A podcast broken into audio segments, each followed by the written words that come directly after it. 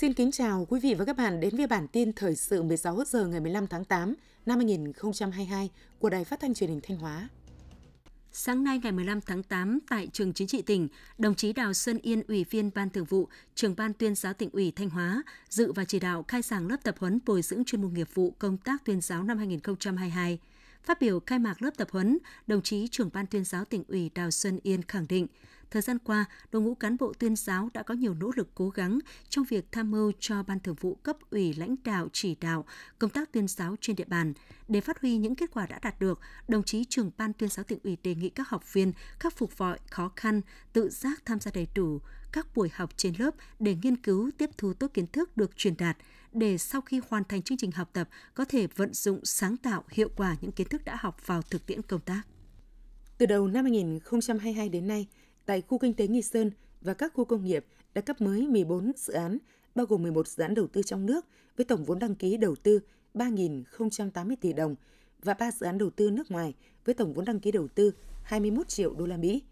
26 lượt dự án đăng ký điều chỉnh với số vốn điều chỉnh tăng 994 tỷ đồng và 21 triệu đô la Mỹ. Do dự án thu hồi hết hiệu lực 6 dự án với tổng vốn đăng ký thu hồi là 464 tỷ đồng và 3,75 triệu đô la Mỹ.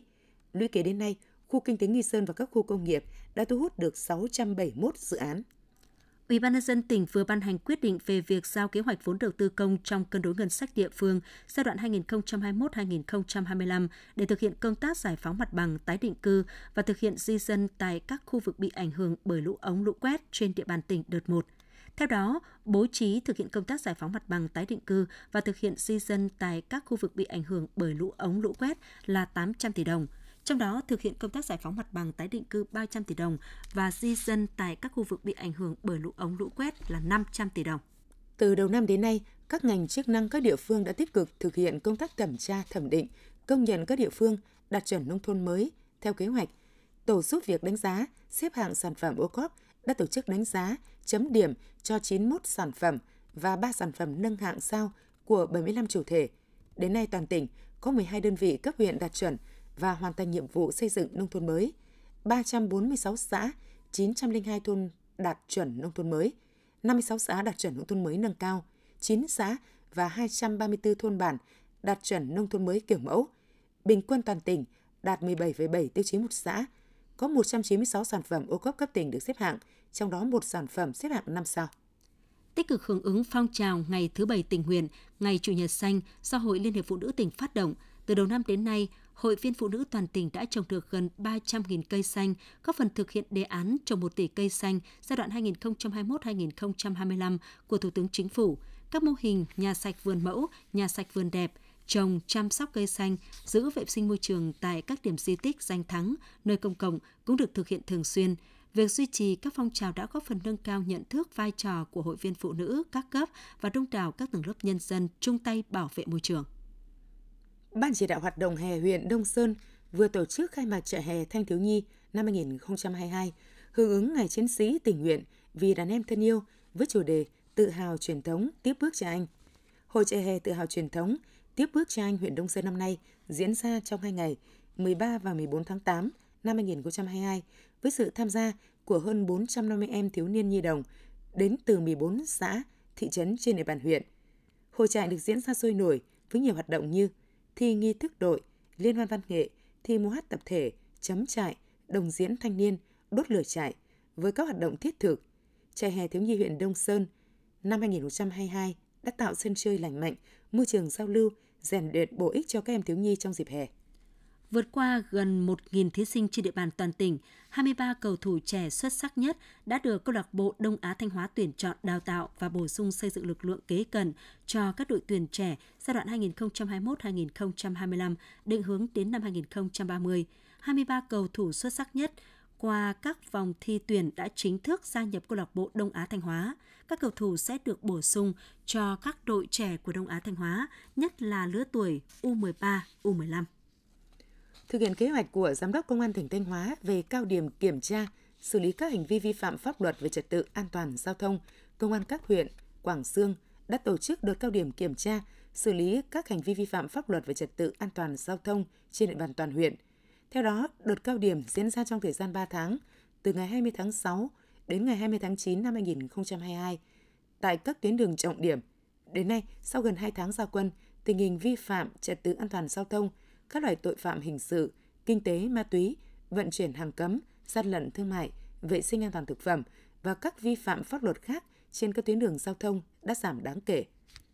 Sáng ngày 15 tháng 8 tại Hà Nội, Trung ương đoàn tổ chức lễ trao giải cuộc thi sáng tác tranh cổ động tuyên truyền Đại hội đoàn toàn quốc lần thứ 12, nhiệm kỳ 2022-2027. Sau hơn 2 tháng phát động cuộc thi, ban tổ chức đã nhận được 1.176 tác phẩm dự thi từ các thí sinh chuyên và không chuyên đến từ khắp các tỉnh, thành phố trên cả nước. Trải qua hai vòng chấm sơ khảo và trung khảo, Hội đồng Ban giám khảo đã thống nhất lựa chọn 9 tác phẩm xuất sắc nhất để trao giải. Trong đó, giải nhì, giải cao nhất thuộc về tác giả Trịnh Bá Quát với tác phẩm Chào mừng Đại hội đoàn toàn quốc lần thứ 12, nhiệm kỳ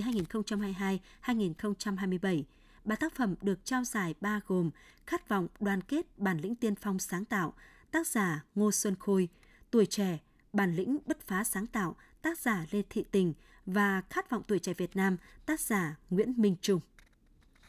Hiện nay ngành hàng cá tra là một trong sáu ngành hàng trong tái cơ cấu nông nghiệp của tỉnh Đồng Tháp. Tỉnh quy định đến năm 2025 sẽ phát triển diện tích nuôi cá tra là 2.405 ha với sản lượng 555.000 tấn, 100% cơ sở nuôi cá tra trong quy hoạch được cấp mã số nhận diện theo quy định. Trên 60% vùng nuôi có cơ sở hạ tầng hoàn chỉnh, đảm bảo có hệ thống xử lý nước thải và bùn thải theo quy định. Trên 50% diện tích nuôi cá tra thương phẩm áp dụng và được chứng nhận tiêu chuẩn trong nuôi trồng thủy sản như Việt Gap, ASC, BAP, Global Gap.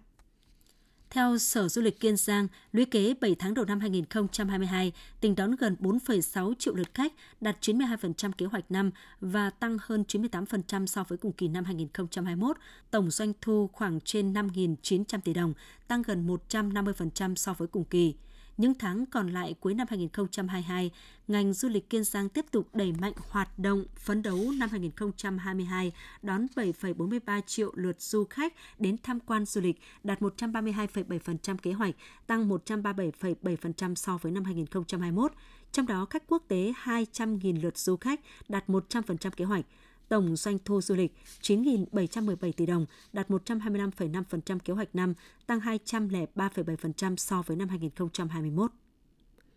Trước nguy cơ bùng phát trở lại của dịch COVID-19, nhiều quận huyện trên địa bàn Hà Nội đang đẩy nhanh tiến độ tiêm vaccine COVID-19 mũi bổ sung cho người dân. Việc tiêm mũi bổ sung được ưu tiên lực lượng lao động sản xuất, trong đó có lượng lớn công nhân ở các khu công nghiệp. Kết quả nghiên cứu tại Pháp cho thấy, nếu được tiêm liều nhắc lại, những người này được bảo vệ khỏi tái nhiễm virus lên đến 81%. Kết quả nghiên cứu tại Hoa Kỳ cho thấy những người từng mắc COVID-19 nếu chỉ tiêm hai liều thì hiệu quả phòng nhập viện do tái nhiễm là 34,6%. Nhưng nếu được tiêm liều nhắc thì hiệu quả này lên đến 67,6%. Việc tiêm các mũi nhắc lại, mũi 3, mũi 4, vaccine phòng COVID-19 là cần thiết nhằm bảo vệ người đi tiêm không bị mắc bệnh đặc biệt là tránh nguy cơ bị bệnh nặng và tử vong do COVID-19 trong điều kiện xuất hiện các biến chủng mới. Gần đây, số ca mắc COVID-19 tại thành phố Hồ Chí Minh có dấu hiệu tăng trở lại, trong đó số trẻ mắc COVID-19 nhập viện cũng tăng so với trước. Đại diện Sở Y tế thành phố Hồ Chí Minh cho biết, số ca mắc COVID-19 đang điều trị tại các bệnh viện trên địa bàn thành phố đang leo thang và có xu hướng tăng dần. Ngày 11 tháng 8 có 180 bệnh nhân đang được điều trị, trong đó có 11 bệnh nhi dưới 16 tuổi. Đến ngày 12 tháng 8, tổng số trẻ mắc COVID-19 có triệu chứng đang được cách ly điều trị tại các bệnh viện nhi của thành phố là 13 trường hợp, tăng 2 trường hợp so với trước đó một ngày. Hiện Bệnh viện Nhi Đồng 1, Nhi Đồng 2 và Nhi Đồng thành phố đều có bệnh nhi mắc COVID-19 nằm điều trị. Ngày 15 tháng 8, Sở Y tế tỉnh Bình Dương cho biết trong tháng 8, tỉnh đã ghi nhận thêm 2 ca tử vong do sốt xuất huyết, nâng số ca tử vong do sốt xuất huyết trên địa bàn đến nay lên 15 ca. Tính từ đầu năm đến nay, tỉnh Bình Dương đã ghi nhận 10.020 ca mắc sốt xuất huyết, tăng 67,9% so với cùng kỳ năm trước. Trong đó dưới 15 tuổi có 3.868 ca. Hiện toàn tỉnh đã ghi nhận 1.832 ổ dịch được phát hiện và xử lý. Ủy ban Nhà nước về người Việt Nam ở nước ngoài Bộ Ngoại giao phối hợp với Bộ Giáo dục và Đào tạo tổ chức khóa tập huấn bồi dưỡng chuyên môn nghiệp vụ, kỹ năng và phương pháp dạy học tiếng Việt hiện đại cho giáo viên dạy tiếng Việt đến từ nhiều quốc gia khác nhau trên thế giới. Phát biểu tại buổi khai mạc vào sáng ngày 15 tháng 8, bà Vũ Thị Tú Anh, Phó Vụ trưởng Vụ Giáo dục Thường xuyên Bộ Giáo dục và Đào tạo nói, Đội ngũ giáo viên dạy tiếng Việt cho người Việt Nam ở nước ngoài có vai trò quan trọng đối với sự phát triển bảo tồn ngôn ngữ tiếng mẹ đẻ. Chính vì vậy, việc tổ chức bồi dưỡng, cung cấp thông tin, cập nhật kiến thức mới, trao đổi phương pháp, kỹ năng và kinh nghiệm dạy học cho giáo viên kiều bào là hết sức cần thiết. Bộ Giao thông Vận tải vừa có văn bản yêu cầu Tổng cục Đường bộ Việt Nam, Tổng công ty Đầu tư Phát triển Đường cao tốc Việt Nam VEC, Cục Đăng kiểm Việt Nam, các nhà đầu tư BOT và các nhà cung cấp dịch vụ đẩy mạnh triển khai thu phí dịch vụ đường bộ theo hình thức điện tử không dừng. Bên cạnh đó, đối với các nhà cung cấp dịch vụ VEC và các nhà đầu tư BOT, Bộ Giao thông Vận tải yêu cầu chủ động ra soát, khắc phục ngay các tồn tại, lỗi kỹ thuật trong quá trình vận hành hệ thống thu phí không dừng, nhất là lỗi không nhận diện thẻ định danh của phương tiện. Ông Nguyễn Văn Quận, Bí thư Thành ủy, Chủ tịch Ủy ban nhân dân thành phố Sóc Trăng, tỉnh Sóc Trăng cho biết, từ ngày 15 tháng 8 đến ngày 15 tháng 9, thành phố Sóc Trăng sẽ áp dụng thí điểm phạt nguội vi phạm giao thông qua hệ thống camera giao thông. Trong thời gian thí điểm, người điều khiển phương tiện vi phạm sẽ được gửi thông báo lỗi, được nhắc nhở tuyên truyền để nâng cao ý thức khi tham gia giao thông. Thời gian áp dụng phạt nguội chính thức từ 0 giờ ngày 16 tháng 9 năm 2022. Quý vị và các bạn vừa theo dõi bản tin 16 giờ của Đài Phát thanh Truyền hình Thanh Hóa. Mời quý vị tiếp tục đón nghe bản tin thời sự 17 giờ để cập nhật những tin tức thời sự trong tỉnh.